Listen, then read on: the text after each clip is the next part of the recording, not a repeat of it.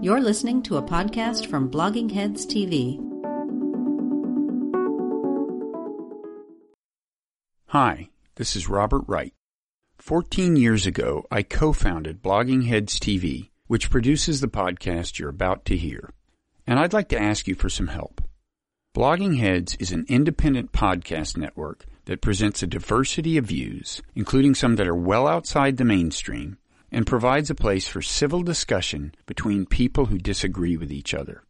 We think this is very important at a time when political polarization is a famously big problem, and a lot of podcasts, with all due respect, sound like ideological echo chambers.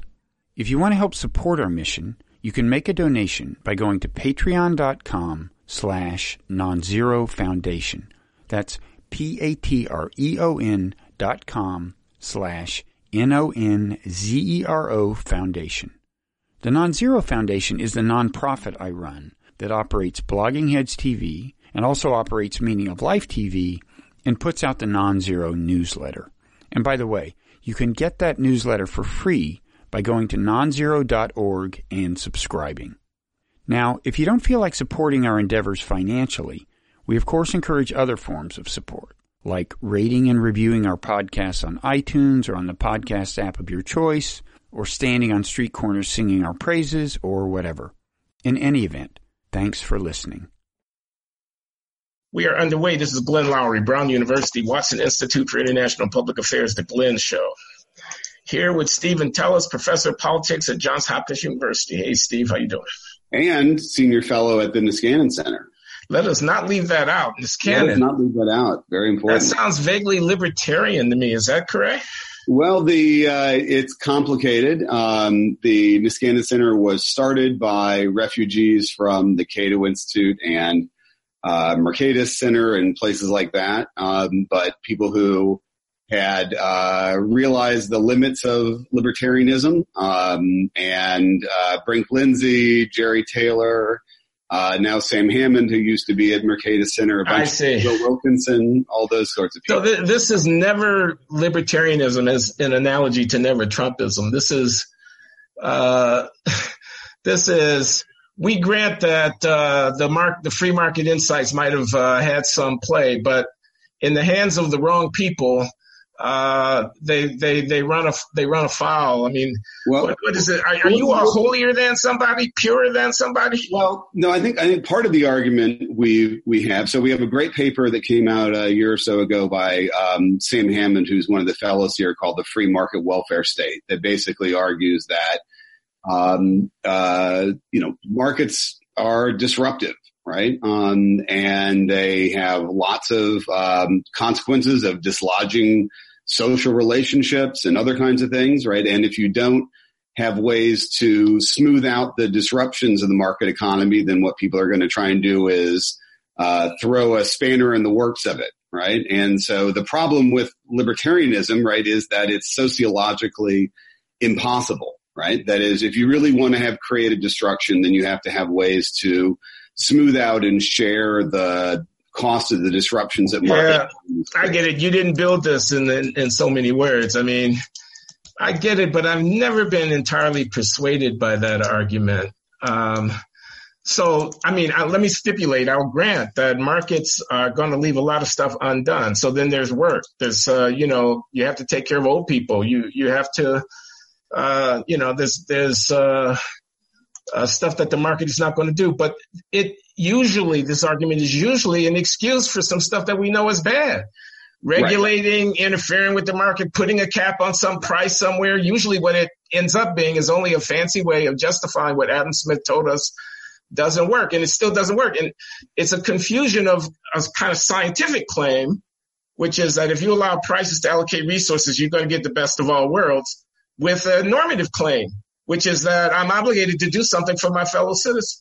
Well, no, I think the argument is that if you don't want to have the kind of things that end up screwing around with the price system and screwing around with the ability of markets to reallocate capital from one thing to another, um, that you want all that, right? So I think that's what we agree with libertarians on, right, which is that the thing that creates growth is the disruption of um, of previous economic models, pre- previous ways of uh, of organizing, moving capital from one place to another. Um, but if you don't have ways to smooth that out through other mechanisms like redistribution, then people are going to try and do it through the price system, through screwing up prices, through regulation. So in general, we're we're fairly skeptical of regulation, okay. but we like redistribution. So, um, and we like other ways of, of, uh, helping to deal with that. And that's why, again, we think that libertarianism in practice is going to devolve into, um, sort of anti, into pro-regulatory populism, which is why. Okay. Then let me just ask you this. Where do you sit on minimum wage? I'm fairly skeptical. Where are you on, um, on immigration? Um, so immigration is complicated. I'm probably on the slightly more restrictionist side of Niskanen. In general, we're pretty, um, pro immigration. Um, I see the economic case for it, but I think that in practice, um, the scale of immigration you can have is a function of how, um, how assimilative you are. Right. And I think the United States is not as good at assimilation as it used to be. Um, and, have, have you seen Ibram Kendi's book, uh, no. How to Be an Anti-Racist or something like that? He defines assimilation as, in effect, a microaggression or a macroaggression. He defines it as uh, a brand of racism. Right. But again, uh, I think that's another case where if you want fairly open markets, including markets in, in uh, labor, right, then there's lots of other things government has to do, right? It has okay, to I was citizens. asking you where you are on some stuff. Excuse me for interrupting. So where are you on corporate uh, executive compensation and corporate governance? Uh, I mean, I don't, in general, I'm, I'm pretty skeptical government's going to be very good at regulating that. Um, I think, you know, I, I know, I know people who say that there's some basic, you know, issues in corporate law that mean that, um, uh, corporate executives dominate compensation committees, and I see all that, but I'd rather I'd rather tax away a lot of their uh, their high earnings rather than trying to figure out exactly how we know who earns and deserves what. I think that's a test case for this thing about faith in the market, and they're right when they say it's faith because it is faith in a way. Uh, the case, the uh, case being uh, C E O makes a thousand times or a hundred times or fifty times whatever the line worker is making, which is. Uh, basically, it's a market for talent. It's very rarefied talent. These jobs, and I mean, I'm with Tyler Cowen on this. They're, these jobs are not easy. They're hard to do. It's hard to find people who do them well. Uh, athletes are paid a lot of money. Opera stars are paid a lot of money. There's no reason why there should be any particular relationship between the median worker's wage no. and the C E O's salary. Let the market sort it out. And unless I have very good evidence that there's some kind of self-dealing and corruption against which the antitrust laws should strike, Uh, at some level, uh, I should just uh, let it come with, you know, why worry about what Wilt Chamberlain, you know, this is Robert Nozick. Why well, worry about what Wilt Chamberlain is being paid? Okay, well, so I did write this book. I, have this, I have this right here. He just happens to have it in here. I, I just happen to have this here. Um, so, and the, the Wilt Chamberlain thing, I think, is an interesting case in the context of this book, available at all better bookstores. Um, That's the captured economy, everybody. The captured with Brink Lindsey, right? Um, and one of it is, right, so in the, in the case of, um, Wilt Chamberlain, right, Wilt Chamberlain is, right, is his earnings are partially a function of the fact that people show up at stadiums and want to see him and whatnot. But, um, Wilt Chamberlain's also working in a oligopolistic industry, right? That is, the N B A constrains entry, right? And again, this is the interesting feature of the United States, which is we often think the United States is so wonderfully market oriented, but we have the least market oriented sports leagues in the world, right? As everybody in the N B A, every franchise in the N B A is guaranteed a place in the top league. That's not true in European soccer, for example. In European soccer, if your team is bad, it gets relegated to the second division, the third division, the fourth division, right? Okay. Anyway, but, but I think that gets to a larger point, which is, yeah. The more the important thing, though, is there there are very high earnings that are a function of barriers to entry, market constraints, all kinds of other things, right? And our economy is full of that, right? There's a lot of high high end inequality that is not a function of markets red and tooth and claw, which I'm generally sympathetic to, okay. but to, you know, whether it's intellectual property or the way we regulate and subsidize finance or the way we create yeah. licensing, all those things. Actually, you know, those are areas where we should be very skeptical of the high earning at the, at the top. Um, but those are not our results of um, creative destruction and spontaneous order. And what and what proportion of the G D P are we talking about here? I mean, uh, is this a five percent or a thirty-five percent hit? So we spend and the rents. You talk about rents. You're saying, you know, not subject to uh, all of the the kind of uh, accountability pressures that competition would bring, and people are ra- finding ways to rake off the top or create wedges, and uh, they're walking away. And you want to, and you want to eat into that. And I want to know, you know, how much is on the table. Yeah, I don't know. I mean, we, we spent an enormous amount of time trying to figure out how you would figure out what aggregate percentage of the, you know, top earn in inequality as a result of rent. And nobody has figured out a way to calculate like that. Yeah. So I don't, I don't feel bad because nobody else has. The only thing I can say is when you actually look at who's in the top one percent, right? There's an enormous amount of that are in industries that we know are subject to some kind of um, significant, mar- you know, finance is one of those, right? And finance is full of government subsidy for asset managers, for implicit guarantees, all kinds of other areas, right? Intellectual property, if you look at the, you know, entertainers, right? A huge amount of their their incomes are a result of the fact that we have a very restrictive intellectual property regime, right, which has now been extended worldwide through trade agreements. Okay, right? okay. Let me let me interject for a minute. Let me interject. Uh, let me. I'm, I'm, I want to grant this. So now, uh, what what what business are we in here? Intellectuals theorizing about the captured economy, presumably as a prelude to policy intervention. And what would be the instrument of policy intervention? Would be government. And who are those people? They're the people who run for office. Um, so, and the interests that they represent. So at the end of the day, haven't I only shifted the arena where the rents are being allocated from the cowboy economy uh, to the cowboy polity, uh, to, to the kind of uh, Washington uh, swamp? Well, that may, but I guess I'm saying the Washington government swamp is the instrument. That... Government's the instrument of the intervention, and government is subject to a kind of political rent seeking. Right. Well, again, I'm saying that that's, you know, that's for me is the story of the last forty years is a story that we often tell the story of the last forty years. I know in your university at Brown, right, people often complain about neoliberalism, right? I'm sure you've, you've come across this. And they say the last forty years is all a story about deregulation and markets going wild. But yeah, as we argue in the captured economy, right, the, um, the last forty years has actually uh, seen an explosion of regulation at the top, right? Again, we had a we had a pretty uh, lax intellectual property regime at the beginning of this supposedly neoliberal era, right? And now we have an extremely strict, right, the strictest intellectual property regime in the world. And intellectual property is just a form of regulation, right? And in finance, right, you look at the uh, the scale of, of subsidy through the tax code that we have is way larger, right? The implicit guarantees in the financial sector are way larger. The, the, sheer, the, the percentage of the economy covered by licensing now is over a third of, job, of people in the United States have to get a license before they can do their job. And lots of those are high-end occupations. So I guess I tell a story where what we really need to do is, in many of these cases, is significant deregulation, right? We need to get some of these things out of the swamp and reduce. So, so wait a minute. There's no case, I'm, and I'm not trying to argue with you. I'm just really asking. There's no case for occupational licensure. Occupational um, licensure is ipso facto, and you say intellectual property so dismissively.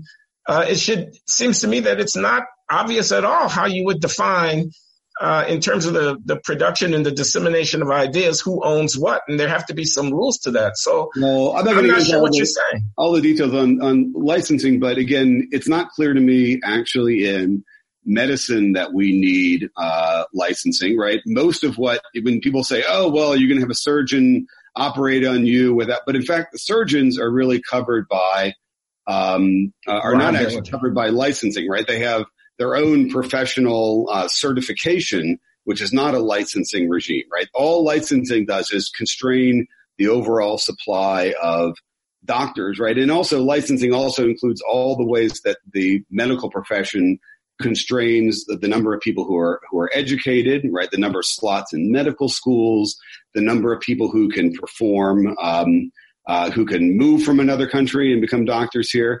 And and this wow. is an issue. And sorry, this is an issue that I, I we're going to be doing more on at the Niskanen Center. Um, you can't take your Medicare and go and get care in other countries, right? We don't have free trade. Okay, I got it. I got it. I'm, I'm sorry to interrupt, but anyways, right. So I'm saying, all the, we have all a lot the, of things to talk about. Yeah, we have a lot of things to talk about. No, but, but I but I want to ask you something about this because uh, uh, certification, uh, you know, public supply and private supply. You say that uh, the the physicians can. Uh, created uh, an entity, an organization, and they can have certain procedures for certification. And then I can have a legislature require, and I don't know, I guess there's an administrative board or something that's overseeing this. And it's and and I'm, I, you know, air safety. Uh, would I want the uh, uh, public sector to be, you know, uh, primarily in control of the certification or whatever? Would I relieve that to, as it were, the uh, self-organized? It's not obvious to me. So I, I and, and, you know, right. what, is it, what is it about intellectual property that troubles you? This is a, a, another. Uh, well, know. one, I mean, the main, the main argument is it's a rent when it's in excess of what was necessary to bring the, um, the factor of production into existence. Right. And so one thing who's we know. The, who's deciding that? So what, well, one, so. So I think the, the best example of this is in, uh, let's not, drugs are a complicated case. And I think there's an argument for some intellectual property.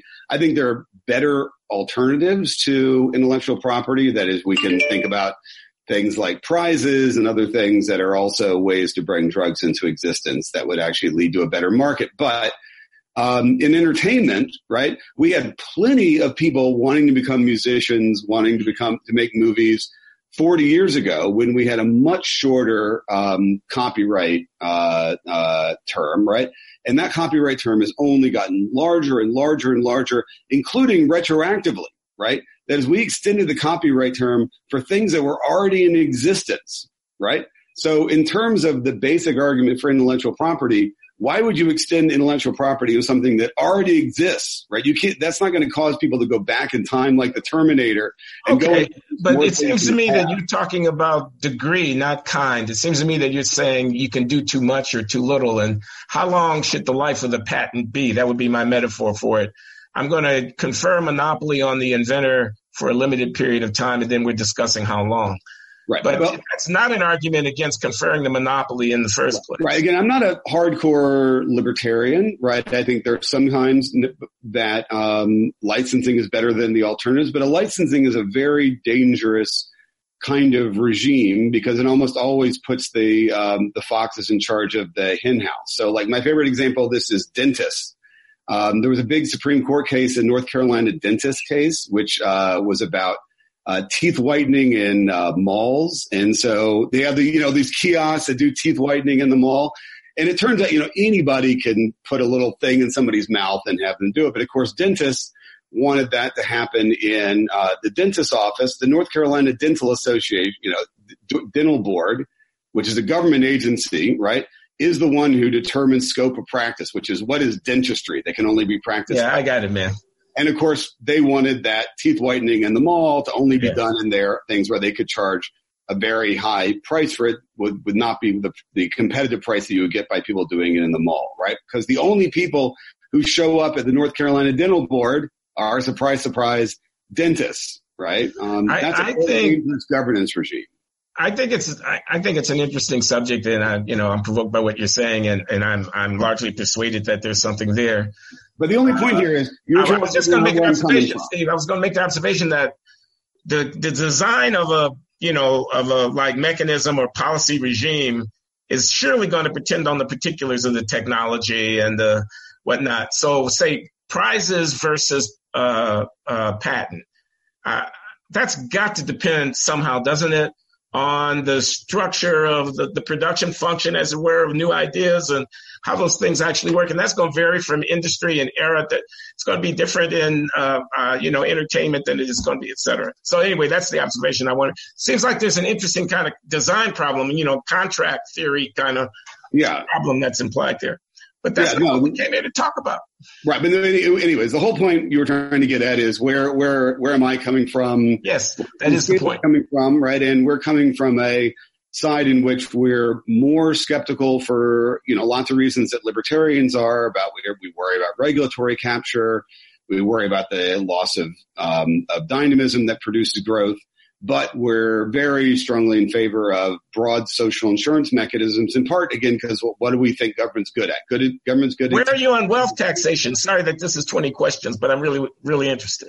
Uh, I'm, I'm pretty skeptical. I, I, I, I think there's very little evidence that we're going to be able to do it well, right? That is, I, I think that simply the, you know, the, the advantage of income taxes, right, is there's a transactioner of some sort that you can get in the middle of. Right.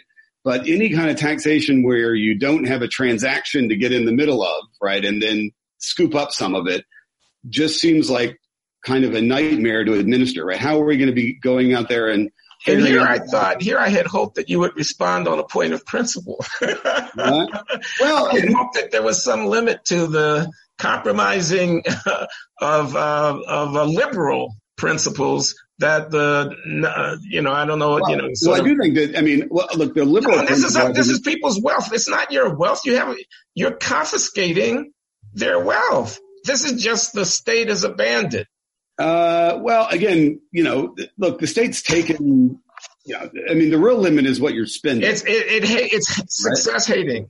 It's, uh-huh. it's, uh, when I, every time I hear Elizabeth Warren say giant corporations, I cringe because uh it plays to it's a, you know, what's wrong with a giant corporation? God damn it. The world is actually founded on giant, rests on giant corporations. Uh There's, there's, you know, I don't know exactly what the right word is. I want to say populism, but it doesn't kind of feel right. And, uh you know, well, so, so I'm against it. You, you see where I'm coming from. I'm against it on principle. That right. was my wealth, not yours. You don't have a right to take it. Yeah, I'm not. I, maybe I, I have. I'm a. I'm a less principled guy than you are, Glenn. I oh, think that's possible. I just thought it was a different principle. I'm inviting I, you to enunciate a different government, principle. Government's got to go and take revenue from somewhere, right? The fun, the, the question is where. You know, what do we want government to be doing, right? And then it ought to be either through taxes or through debt, right? It has to pay for it, right?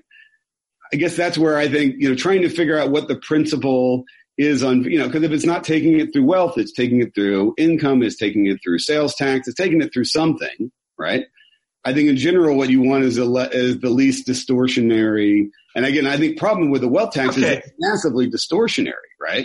You think about all the things that all the, the somersaults people are going to go through in order to, you know, reduce the purported value of their assets, to hide them. No, I, I've got that. And also to take their, uh, their uh, wealth and themselves off of our, off the shore.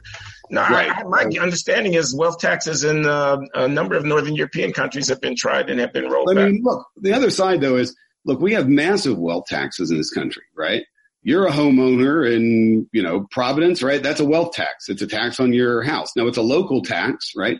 But somehow, you know, our whole system of education funding rests on a wealth tax, but it's based on a um, immobile tax that where we generally have lots of transactions on which to figure out value, right? So that's where I think I, I, I find the principled case to be problematic because we've already decided that we want to have wealth taxes, right? And then the question is, do we extend it to a bunch of things with um, that can easily be picked up and put in a truck and moved around or simply only exist in electronic signals somewhere. Um, and that's, to me, just seems like a non-principled question. Okay. Unless you think the property tax on your house is somehow a violation of your no, national... You're making a good point. I, I I need to think more about this. You want to talk about impeachment? Oh, God, do we? I guess we have to talk about impeachment. Everybody wants to talk okay, about it. Okay, no, you're a political scientist. You're right there in Washington, D C, and when you're not doing political economy stuff with Brink Lindsey and others at the Niskanen uh, Center, uh, you're writing books about never-Trumpism and uh, the conservative legal movement, stuff like that. And so, so you, it seems to me, are a perfect person to opine on uh, the larger political implications of the impeachment process, including the implications for the future of the Republican Party in the event that the president should be removed from office, the rare, the unlikely uh, event. Uh, but also, you know, what it looks like in terms of partisan political division going forward, given that uh, the Democrats in the House have decided to go this route.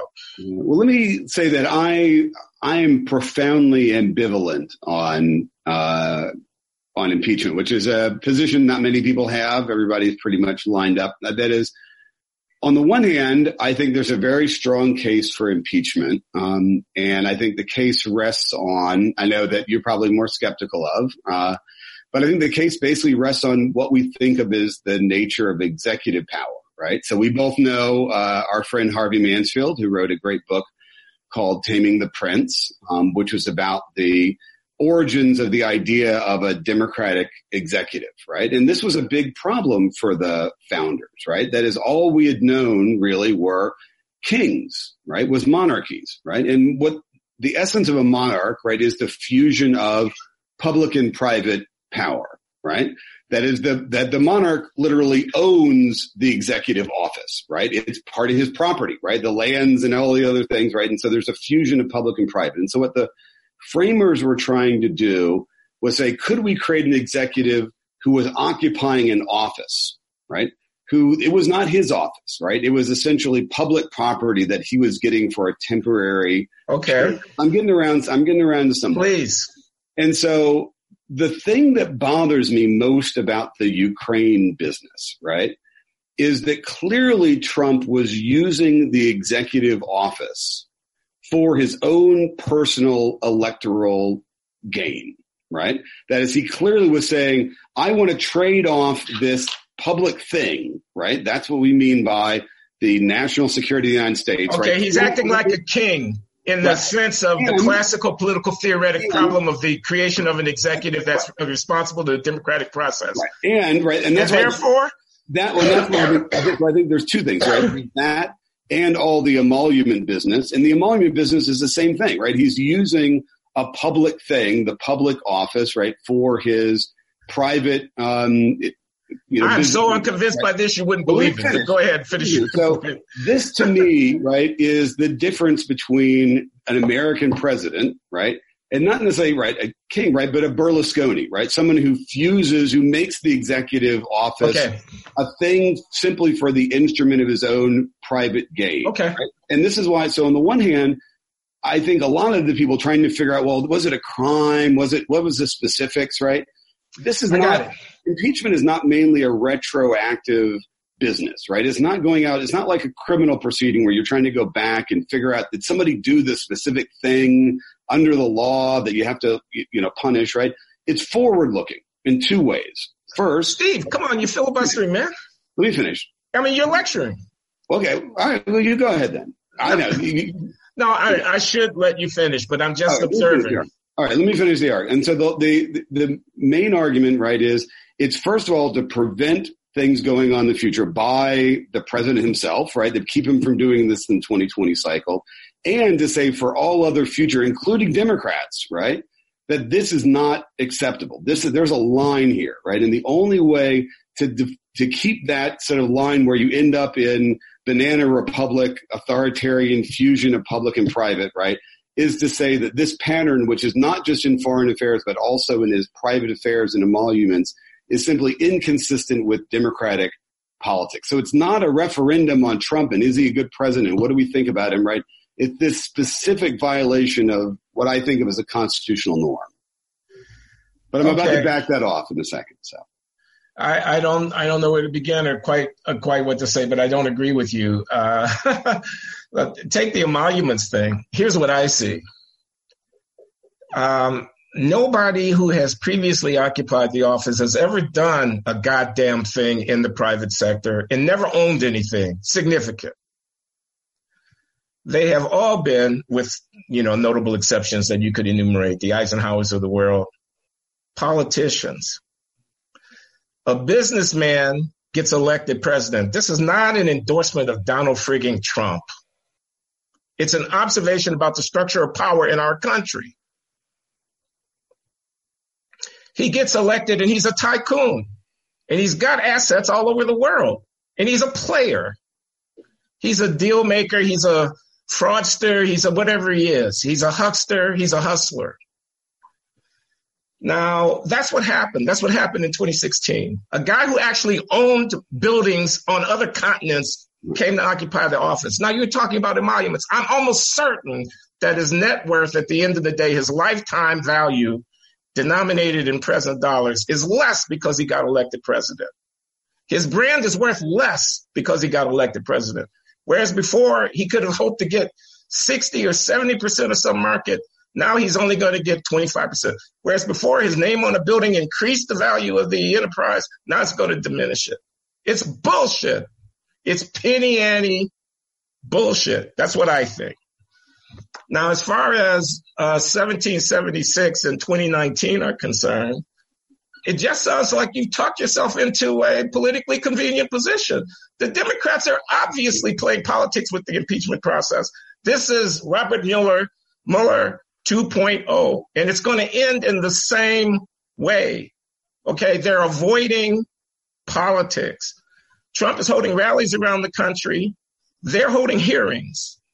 It's bullshit. That's what I think. All right, so let me tell you. So, I mean, I was in general, I think where Nancy Pelosi was, right? Nancy Pelosi didn't want to impeach either for some reasons I'm going to get to in a second. So again, I'm not saying that I'm actually in favor of impeachment. I'm saying that for me is the strongest reason to be in favor, right? Now, if you want it, I'll give you the reason against, right? The first reason is, I think we talked about this before, I think there's a very a, a entirely non-trivial possibility of significant civil unrest if Trump is uh, impeached and then there are removal, um, there's a removal trial, right? Partially, again, this is the reason why I think he's not a good president, shouldn't be president in the first place. But the first thing I think that's going to happen when there's a trial is that Trump is going to say, you know, American patriots, they're trying to, you know, to remove me from office. Of you course should- he is. He's going to fight back. Well, well, no, but he's going to fight back. He's going to say, look, you should all show up at the at the Capitol, right? And my supporters, yeah. he's, he's often... And especially if the talking heads at the media outlets are ranting and raving with each other about how awful it is and how the sky's falling. Right. Especially, saying, especially saying, if, if, if we get that polarized, that that's what's going on. Of course he's going to call his people into the streets. Right. And I'm saying he's going to call... And his people, as he has repeatedly mentioned, right... is his his people are uh, are heavily armed, right? They're going to show up in Washington with guns, right? And it is not, a, you know, I don't well, think I've said that to, myself here at Blogging Heads. I don't think it's a pretty picture. Yeah, I don't think I don't think you have to, you know, I mean, all you have to have is a guns are, you know, the we don't have open carry in D C, right? The police are going to try and disarm people. Guns are going to get this, you know, we, we you don't have to worry, and and that. Is a nightmare scenario, right? That's the kind of scenario that really is taking us into um, banana republicanism, right? The second is that, you know, I think Trumpism is bad for the Republican Party, right? And the best way to deal with it is to have him lose, you know, humili- you know humiliatingly lose and have to be, you know, removed by the Secret Service and uh, in January twenty twenty-one, right? And if he's not, right, if he if he doesn't lose that way, right, if he's removed by a significant number of Republicans, then there will be, I think, unquestionably a sort of stab in the back narrative, right? That not that it wasn't that it wasn't that Trump, you know, humiliatingly caused the Republican Party to go into the ditch, right? But that a few elite Republicans, which is already a powerful meme that's out there, um, took it away from him, right? That's that's your stab in the back metaphor, right? And I think what you're going to see is the Republican Party crack up, right? And especially given what we were talking about before, right? I think we need a, you know, I'm a Democrat, but I think we need a functional Republican Party, right? Because I don't trust the Democrats to rule with super majorities. You know, you know, that is a lot of people I know say, oh, you know, that stuff Elizabeth Warren's talking about, it's never going to happen, but it's never going to happen. Only I mean, because I don't understand how you could be at the Niskanen Center and not think that the uh, policy uh, program that is being trumpeted by the Democratic candidates will be a disaster for the country. I think in lots of ways, it, I, I, just, I just said that.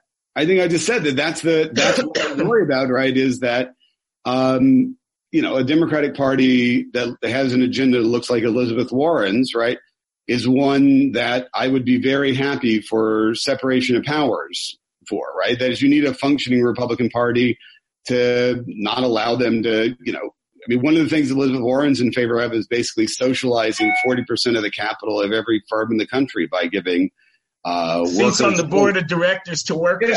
I mean, that's, for, to me, that's crazy and is terrible policy. That's stealing right? my property if I'm a shareholder of that company. That's what that's doing. That's politicizing and collectivizing my property. Yeah. Look, I think it's terrible. Look, I mean, again, you're more principled than I am, um, but it's terrible public policy. No, I'm talking about politics, and I'm talking about the ideology of it, and I'm talking about the historical sweep of it. And it, and, yeah. you know. So anyway, so I think so. But now let me just problem. ask you this. I, I, I said that uh, the impeachment inquiry is an end run around politics. I said Trump mobilizes his base. He's holding rallies around the country. He's a politician, a gangster politician, if you like. I'm saying the Democrats are legal logic, logic choppers, and they're not actually engaging on the issues. Now, I, I wonder what you think about that. He looks, he looks to me poised to win this election. Right. Well, again, I think that's another reason why Pelosi originally didn't want to didn't want to impeach, right? I think it's really important to remember how much she was holding back her own caucus until the Ukraine stuff, right? The Ukraine stuff just was, you know, was just so bad, right? It's literally using the national security of the United States for your electoral, you know, purposes. Exactly, pretty much the day after the uh, the Mueller um, uh, investigation went went south, right? That was a line, and that suggests to me that at least with Pelosi, that she was not eager precisely for the reasons you're talking about, which is if Trump has to run just on the conduct of his own administration and against, you know, a reasonable Democrat running a reasonably Democratic agenda, he's going to lose, right? But if the Democrats are only talking about the specifics of what exactly happened on a phone call here, right, then, you know, then that's probably good for Trump. So I think that's why, just in cold electoral reasons, this is not a great idea. Right? Let me ask you another kind of question, uh, Steve, because you have been a student of the right wing of, you know, the conservative movement at, at some level. I mean, this, this conservative legal activism stuff. And what is happening on the left wing of the Democratic Party now ought to interest you. I would imagine that uh, you have something to say about Uh, what, you know, the headline in the newspaper is, you know, the Democratic Party is a party of uh, uh, A O C and whatnot. Uh, the Democrats are too far left. Elizabeth Warren's uh, uh, Medicare for All uh, won't fly, the trillions of dollars and whatnot, uh, that uh, they're soft on the border, that uh, the, the reparations thing is a really, it's a loser, that the coalition is kind of primed to sort of go off, uh, you know, track with the general electorate in the swing states and stuff like that. So what what is your what is your take on left-wing activism in the shape of the Democratic Party? Well, again, I think it's unproved that the Democratic Party is necessarily a majority A O C Warren party, right? Um, I think the problem is that, uh, in a way, Biden is sort of taking up the the space where a legitimate moderate alternative ought to be, right? Almost everybody sort of knows he's weak, um, that he's got all kinds of problems. He's got all this Hunter Biden nonsense. You don't think he's going to be the nominee? I, I, I my, my sense of Biden was always that he was going to just gradually, slowly have air come out of the balloon. And I think that's part of the, you know, I think that's, that there's a lot of truth to that. Um, but I think there's a lot, I think most of the people who are saying they want Biden is not really about Biden, right? It's that they want somebody generally in that space. In some sense, what they want is they want to vote for the generic Democrat, right? And look, I think there are better generic Democrats in the race. I think Michael Bennett would have been a very better generic Democrat. I think Amy Klobuchar would be a better generic Democrat than Biden. Essentially, I think voters, both primary Democratic primary voters and the general electorate voters, want to just say, I want to vote for a Democrat with no features whatsoever, with no biography, with no interesting positions, with no interesting things in their personal life, right? But unfortunately, they don't have that, right? Um, and so all that sort of vote is sort of spread around. Um, and do you think not, Elizabeth Warren could beat Trump? I worry that she won't. I worry a lot. I mean, again, th- this is one of the, you know, and yeah, so I, I, I think Warren, Sanders um, could easily lose to uh, to Trump, right? Also, you know, we've had a lot of experience with Massachusetts politicians who lots of people think are going to be That's such named big... Michael Dukakis. You know, I once met him. John Actually, Kerry. I met him at Mark Kleiman's dinner table. May Mark Kleiman rest in peace. Are you going to that thing in New York? Yeah, yeah, I'll be there. Okay, I look forward to seeing you there. But I met Michael Dukakis uh, and Katie. Uh, and no, it didn't work out so well in nineteen eighty-eight. Right. Well, and John Kerry, I remember all these people telling me, oh, John Kerry, he's going to be this great, you know, he was the veteran, you know, and he was Reported just to duty. Yeah, exactly. Right. No, but Massachusetts politicians don't travel. That's why, you know, again, I, I've had a lot of sympathy with, uh, with Klobuchar. Unless their name is Kennedy. Yeah. So again, and it was like, you know, fifty, you know, nine years ago. So, Um, yeah, so I worry a lot about that, uh, that Warren, uh, could lose, right? And then I don't know what happens to, uh, you know, it, it, I could easily imagine the, the Democratic Party going even further left in the, uh, you know, after Warren loses, right? Um, but again, a lot of, there's a lot of uncertainty in American politics now.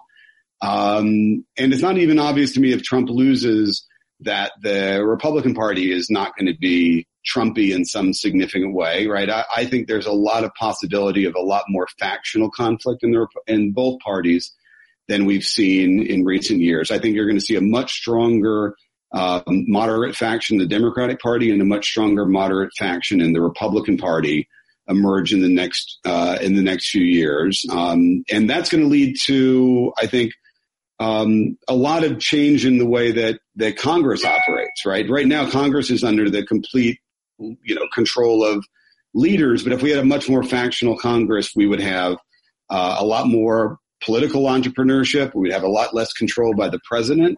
Yeah. Um, but I think a lot of those things are all up for grabs. Um, what did you think about Bret Stephens' column on Never Trumpers uh, in the New York Times the other day? I mean, so I just finished a book on Never Trumpers. Right. Uh, that's why I'm asking. I just submitted. Uh, I think that um, Never Trumpers are probably are, are. So I have a theory about the future of Never Trumpers, which is that uh, a lot of these people used to be the the brain of the Republican Party. Right. Um, that's what they thought their job was. Right. And then somebody they they deplored. Right. And they couldn't swallow. Got nominated and they went into battle against him, right? Uh, and I think a lot of them think that somehow they're going to take back control of the Republican Party, and I think that's not true. Ha, ha, ha. Well, I, I, wait, let me finish. But, right, um, I think their future is in a much smaller um, but coherent minority moderate faction in the Republican Party, right? That is, there's going to be a group in the Republican Party who's going to be pivotal in the sense that the dominant populist nationalist part of the Republican Party won't be able to govern without them, right? They're going to be supplying the difference between being in a majority and a minority, right? And the Never Trumpers are going to be in that. They're going to be supplying the ideas for that group. And that's going to be a group that really is going to be a pivotal group in American politics, right? But they're not going to be the, uh, the clerisy for the party as a whole. That, okay. That era- My time's running short, but I want to get what you think in talking about Never Trumpers about this. So imagine the scenario that you just outlined. This is a post-Trump world. It, it's a Trump Republican Party, but with a significant, uh, as it were, minority of uh, of uh, non-Trump Republican principled uh, people. Um, uh, they've not just set themselves against Trump. In setting themselves against Trumpism, they've set themselves against the mobs of people who turn out at these rallies all across this uh, country. And that's the problem. They've underscored the logic of the Trump critique of elites. They're too precious. They're too precious by half. This is not saying they're wrong, although I, I do think they're often wrong. I just want to say one more thing. I saw Bill Kristol. He came here to an event at Brown. And, man, he's a shadow of his former self with respect to Bill Kristol. I'm sorry. It was a kind of anticlimactic phenomenon. Right. Well, again, I, I have no comment on, on Bill in particular, but I don't think that's true of everyone. I think you know, David Frum, I think, is as strong as he's ever been. I think intellectually. Yeah, well, I didn't mean to make it personal. I'm sorry. Yeah, I guess yeah. I did. And I, I, I should withdraw because, you know, uh, I've known Bill for a long time. Uh, but, yeah. but, I, I, but I, guess I, I guess I would say that you are pointing out a problem, right, which is the dominant Trumpist, you know, side has preference intensity, right? It can get people to show up at rallies and wear hats and, you know, and, and the work of democracy is showing up, right? And that's the thing that the moderates in both parties lack, right? And, you know, there, there, I mean, A, there's not that many people who show up to these Trump rallies when you add them all up as a percentage of the country. And there's not that many people who are, you know, doing stuff for the D S A in Brooklyn and whatnot, right? But they care an enormous amount and they show up and they do the work of democratic politics. And when you're pointing about preciousness, that is the biggest problem that moderates in both parties have, right? Is they're too precious to get their hands dirty and educate, educate, and organize, right? And that those are the lessons. That's what I'm, and actually in some sense that's what Niskanen and what we're telling moderates around, which is that the only way to actually get power is to earn it. Right, to earn it by organizing your fellow citizens. You sound like Ernie Cortez, man. You know, my, my man out there in Texas. Listen, uh, Stephen Tellis, this has been Politics Wednesday. I've learned a lot. Forgive me for interrupting on occasion, but otherwise you would have talked for the whole time. I know we've never done that in one of these conversations, Glenn. Signing off at the Glenn Show. Uh, we'll have to do it again soon, Steve. All right. Talk to you later.